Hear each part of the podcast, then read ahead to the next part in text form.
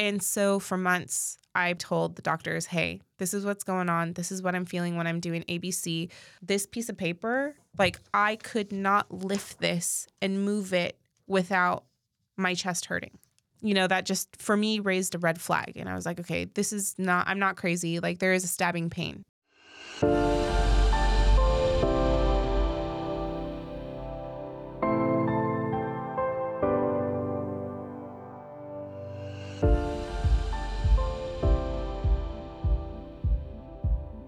Welcome to Imperfect Heart, a place for you to join me, Jeff Holden, in conversations, discussions, and dialogue about our hearts and the impact myocardial bridges have on them. We'll talk with healthcare professionals, those in related fields that support our condition, and others just like us with stories of their myocardial bridge experiences. It's my intention for this content to inform, educate, entertain, and even motivate or inspire you in your personal journey on dealing with a myocardial bridge. Most importantly, is to have you leave each episode with hope, knowing you're not alone and that what you're experiencing is real. Welcome back to Amanda's story, where we'll finish the unbelievable road to surgery and she explains what has now occurred that took everyone a little bit by surprise. Now we're with Dr. Wong Yes. in April of 2022. Yes. So just a little over a year ago. Yep. And I had started keeping track of what I now know is a vasospasm. And so I would, when I would get the deep ones, so I mean, I constantly had them like little ones mm-hmm. constantly throughout the day. So that became my new normal. And I was like, well, this is just my life now. But the big ones were the ones that would concern me. So when it would really feel like someone was stabbing into my heart, they would come in pairs of twos or threes. And then I would count how long. So they would last anywhere from 30 seconds to a minute. Well, this one day in April, I had six, almost seven in a row. And I knew. And I started to freak out. And I remember that was the day I went to the emergency room again. And so my body, it was telling me, like, we're not doing good, Mm-hmm. you know? Like, and so luckily I It's trying to get your attention. hmm And luckily, like I found this group, I call them angels. Like there's nothing else to describe them but Christy and Piju Wong. Like they're amazing and they are saving lives. They deserve a lot of credit. Them and Dr. Nazaroff, I owe them my life because they Mhm. saved me. Yeah, so they bring us in and they tell us all the risks about the surgery that they hadn't done it before and that Stanford had decided that they were going to keep me local because at the point I meet with this team from the time I had my first heart attack to that point, my symptoms were the most severe symptoms they had seen to date and how rapidly they were increasing. And the very real conversation of she has to have surgery. She doesn't have a choice.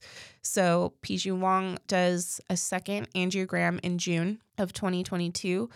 And this time he goes through my groin and does a 3D view of the bridge itself and Mhm. how it's functioning. And when I came out and woke up, he put me under fully that time. And I come out, and Nazaroff actually had come up to meet with my mom and I because he wanted to meet me and told me that he did not want to do open heart surgery if he absolutely didn't have to, but wanted to know the results from the angiogram. Dr. Wong comes out and he says, Was Nazaroff here? I thought I heard him in the building. What did he say to you? If we don't need to do it, then we won't. He said, Amanda, you don't have a choice.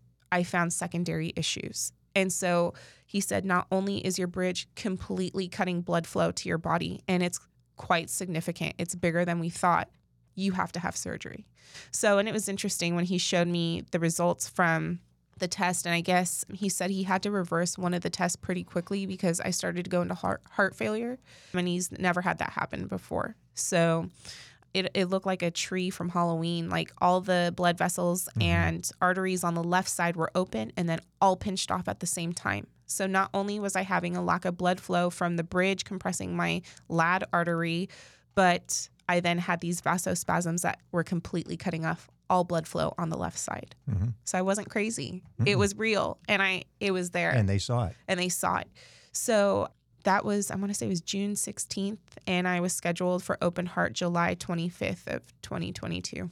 And at that point, I had to get ready at work. I had to figure all that out. And then I was told to literally do nothing, like rest, absolutely do nothing that would spike the heart, and to be very careful, just very careful. Yeah, I had open heart surgery on July 25th of 2022. They performed it at Sutter, Sacramento.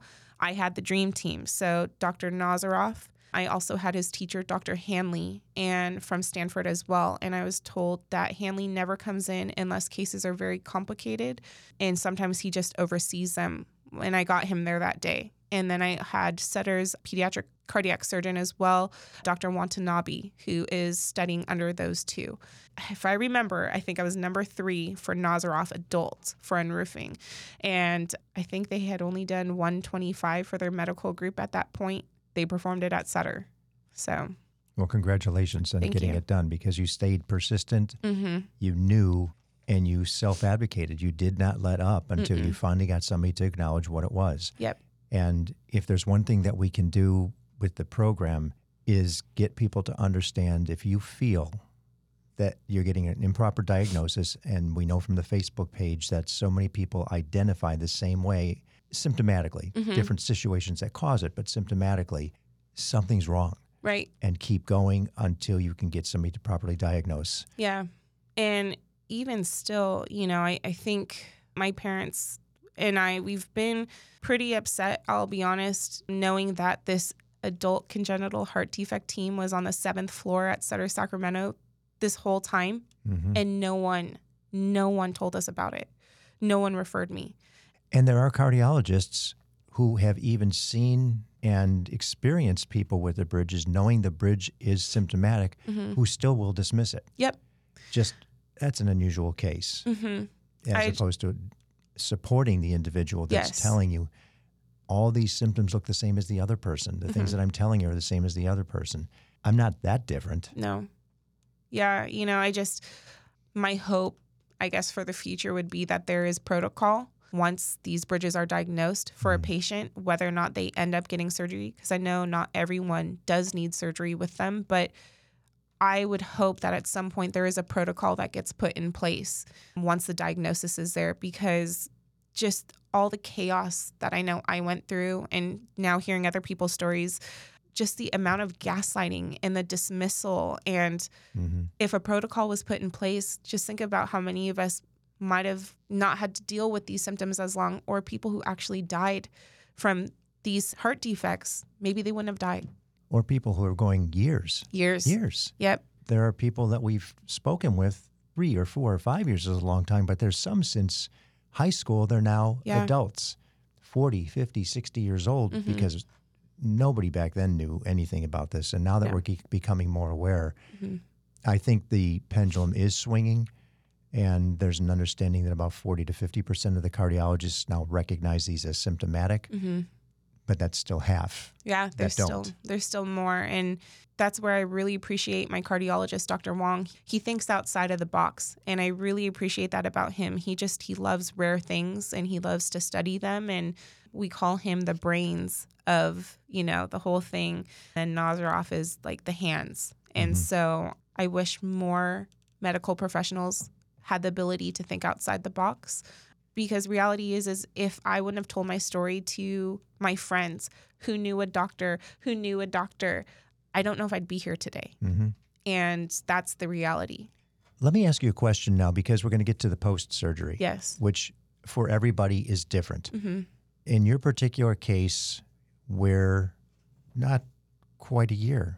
No, I'm actually I hit 11 months yesterday, Okay, so Yep. what, what was your actual date in July? the 25th. My second birthday now. Yeah. Because it's the day I got a second chance to live. I totally agree So, with you. yep.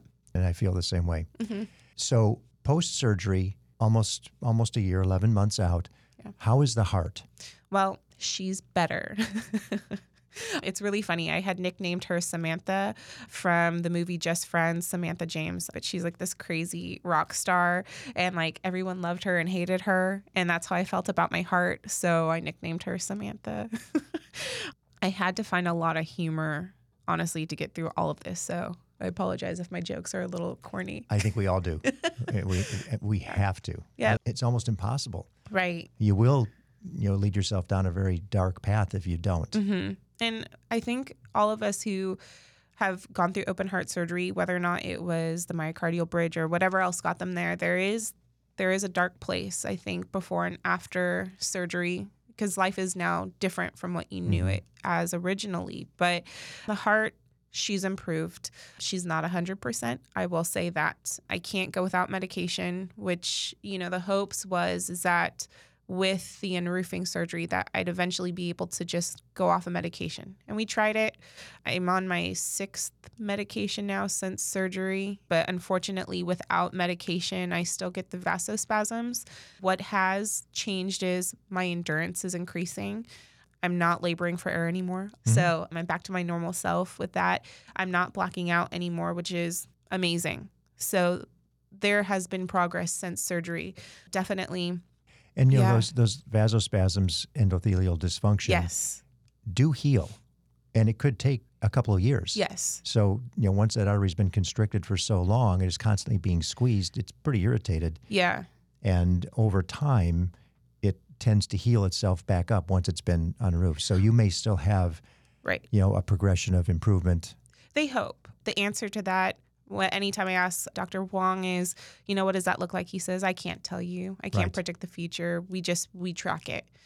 That's what we're doing right now. We're just Good. tracking it. So she's improving for sure. I definitely like I'm proud of her. she's gone through a lot. Yes, she has. She's Um, been cut. Yes, yes.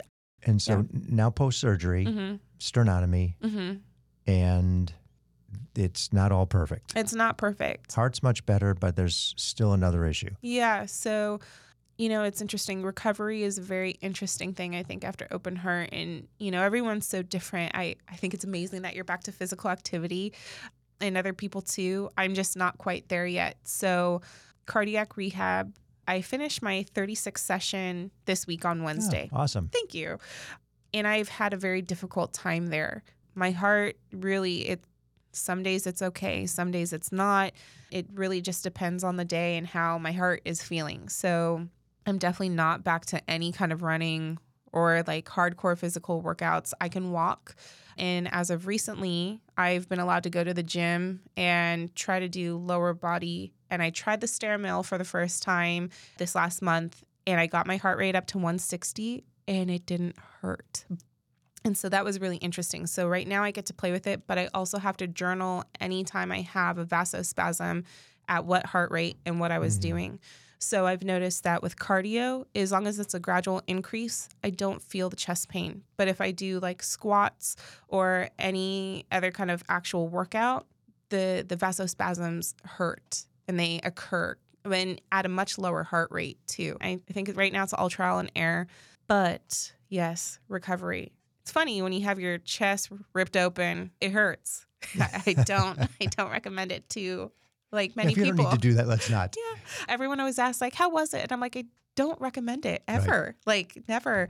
And so, you know, you have the soreness from that surgery. And so they told me, give it two years. And even into the fifth year, I might still feel things, but two years full recovery. And so that's been the number in my head.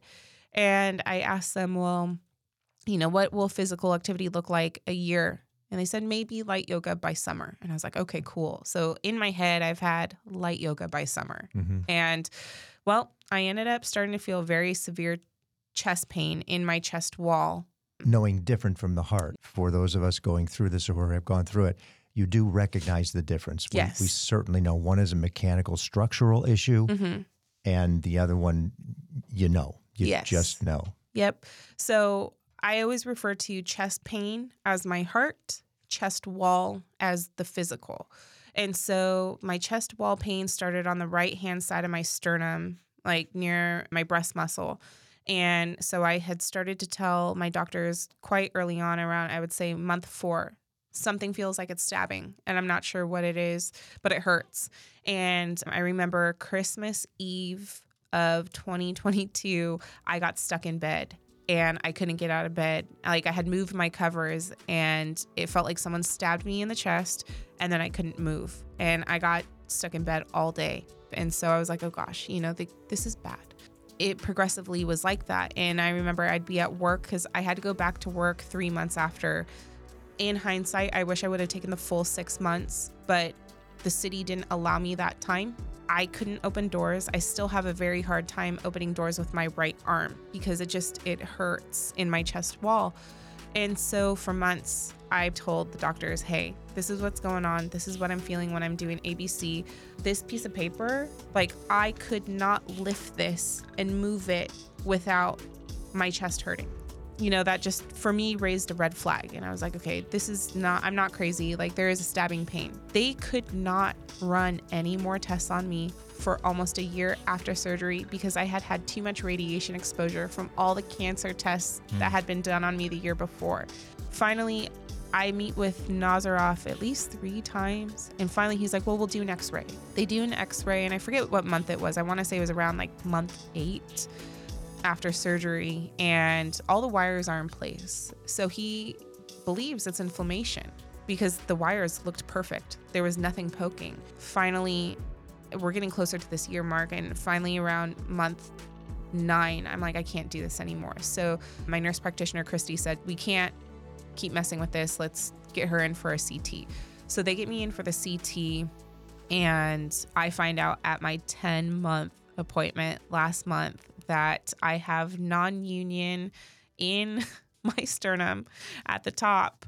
It's the part of the bone that looks like a diamond, mm-hmm. and that is not connected. I do feel pain up in the top area of my chest, but then it turns out two of the wires are potentially rubbing up against a nerve. And that's the stabbing pain I've been feeling. Right now, we're at the point of trying to figure out what the best option of correction is going to be. Mm-hmm. I've spoken with Nazaroff and he's okay with removing wire, but in his opinion, to redo a whole sternum to get it to close is excessive. And I agree with him. I do think it's, it's excessive, but there's no plan a or B if sternum didn't close because it so rarely happens. So right now I'm waiting for a second opinion to see what else if there's any other option besides redoing a full sternotomy or just removing wire and leaving as is. That's where I'm at right now. What a journey. Yes. I don't think anybody I've spoken with, I know there's nobody I've spoken with that's had so many ebbs and flows Mhm. of situations. And then when you think you're done, you're not just quite done Mhm. because there's still a, a piece Yeah. not complete. And, you know, we've seen other situations where people have had sternum issues, Mhm. but not with all the other complications that you've had. Yeah. And so, like I said, everyone's case is so different. Mm. This is just mine. I felt bad when I spoke with Dr. Wong at the 10 month appointment. He he was devastated. He was hoping I would have a better quality of life after surgery. And he early on when I first started to tell them about the pains, you know, he said, "My hope for you was that we give you quality of life back so you could live your life." He said, "I just hope we didn't trade one for the other, right? Mhm. Like we fixed one but now caused another." He was sad to see that this happened and i remember i had already cried prior to him coming into the room. I cried with the nurse. She's really sweet. And i told them i said look you guys knew the day i walked into your office i was a wild card. Without you guys i don't even know if i'd be here. So positive thing is you guys saved my life. Yes. Without the heart, yep. We're not having this conversation. you're not here. yeah. Sternum, man, we can figure this out. Exactly. So I told them, I said, you know, I believe I'm on the slow train to success. And that's what I'm going to just continue thinking. And so my recovery is just going to be a little bit longer than most. And it's okay because this is just structural. He was like, I like that, Amanda. No, Slow. that's a, and it's, just slow a, train to it's a success. beautiful attitude to have. yeah. I, and, and recently I've been saying this is how I know I'm not a superhero or superhuman because I'm still human and like my body's is still just recovering like a human. So In case you got confused, It's just, it's just a reminder yeah. you, you are human. Yeah, you know, for whatever reason in my head, I thought, you know, after surgery, I uh, well before I thought I was a really professional athlete, right? I was like, but man, you know, if my heart would have been perfect all this time, I really would have gone to the Olympics Yeah. doing something. And I'm like, you know what, surgery is going to allow me to do that. And well, reality is, is that's not ever going to happen. and I am human, so I'm just going with the flow at this point right now. So the expectation now is we're going to wait and see what's going to happen with the sternum. the goal now is hopefully light yoga by next summer. It's been a long journey, but I'm glad I'm here and hopefully my story helps I, someone I'm somewhere. glad you're here, and I'm sure there's a lot Thank more you. people besides me that are happy you're here too. Thank you. And with a long life in front of you, that you don't have to sweat. Am I going to have a heart attack tomorrow? Yeah. You know, it's funny. I think mindset, I'm still working through not thinking that way anymore. You have to have a will to live. I knew like my mom and dad couldn't live without me. They were my my reason. When you get down to the basics, right? Like what do you live for? It's funny, my my nurse practitioner Christy, she says, "You've been given this beautiful gift." She says, "I know it's horrible and how you got here." She's like, "But now you have this gift. Now go spread it to people." Mm-hmm. And that was a really sentimental moment between her and I, and I, I appreciated it. And like you said, the heart, as long as the heart gets fixed, you can make it through surgery. Anyone can get through this. It's a short amount of time. And now, even at 11 months post op, I'm like, wow, like I did this like almost a year ago. Mm-hmm. And I didn't think I'd be here today. It's not an easy recovery, but everyone's bodies are so different. Some people bounce back pretty quickly, others maybe you're a little delayed like me, but I would do it again Mhm. in order to get a second chance. For me, I've always wanted to be a mom. And I think for anyone out there who wants to be a parent, you know, and is going through this, there is hope. You just have to get to the point of getting the fix because the heart is so delicate. And so, where I thought my life was over, there's now this possibility of hope. So, I have my eyes on the future, just so not only your life, but another life. another life. Recovery, still trying to figure out what I'm going to do with my sternum. That's number one. And then once that's corrected, however it gets corrected, Mhm. then I could fully start immersing myself into that next part of life. So, whatever that looks like for me. Good for you. Thank you. Well, I'm so happy you're here. Thank you.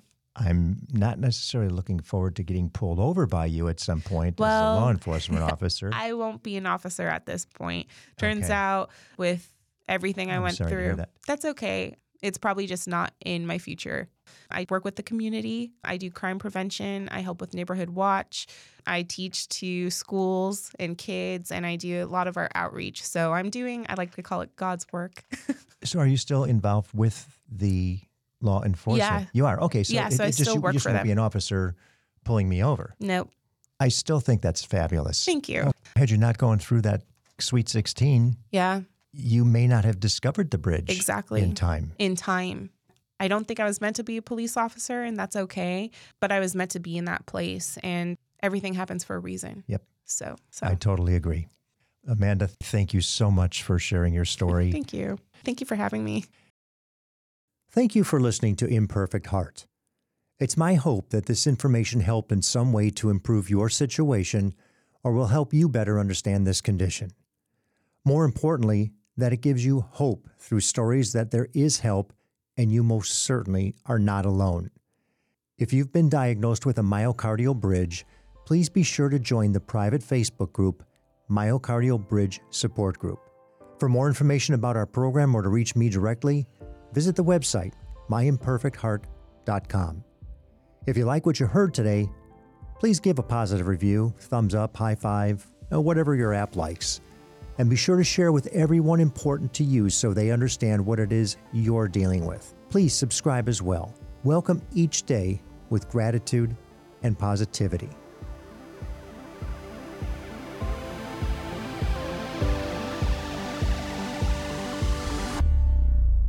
The views and opinions expressed in this program are solely those of the host and the guest and are not intended to provide, nor are they a suitable substitute for, professional care by a doctor, therapist, mental health professional, or other qualified medical professional.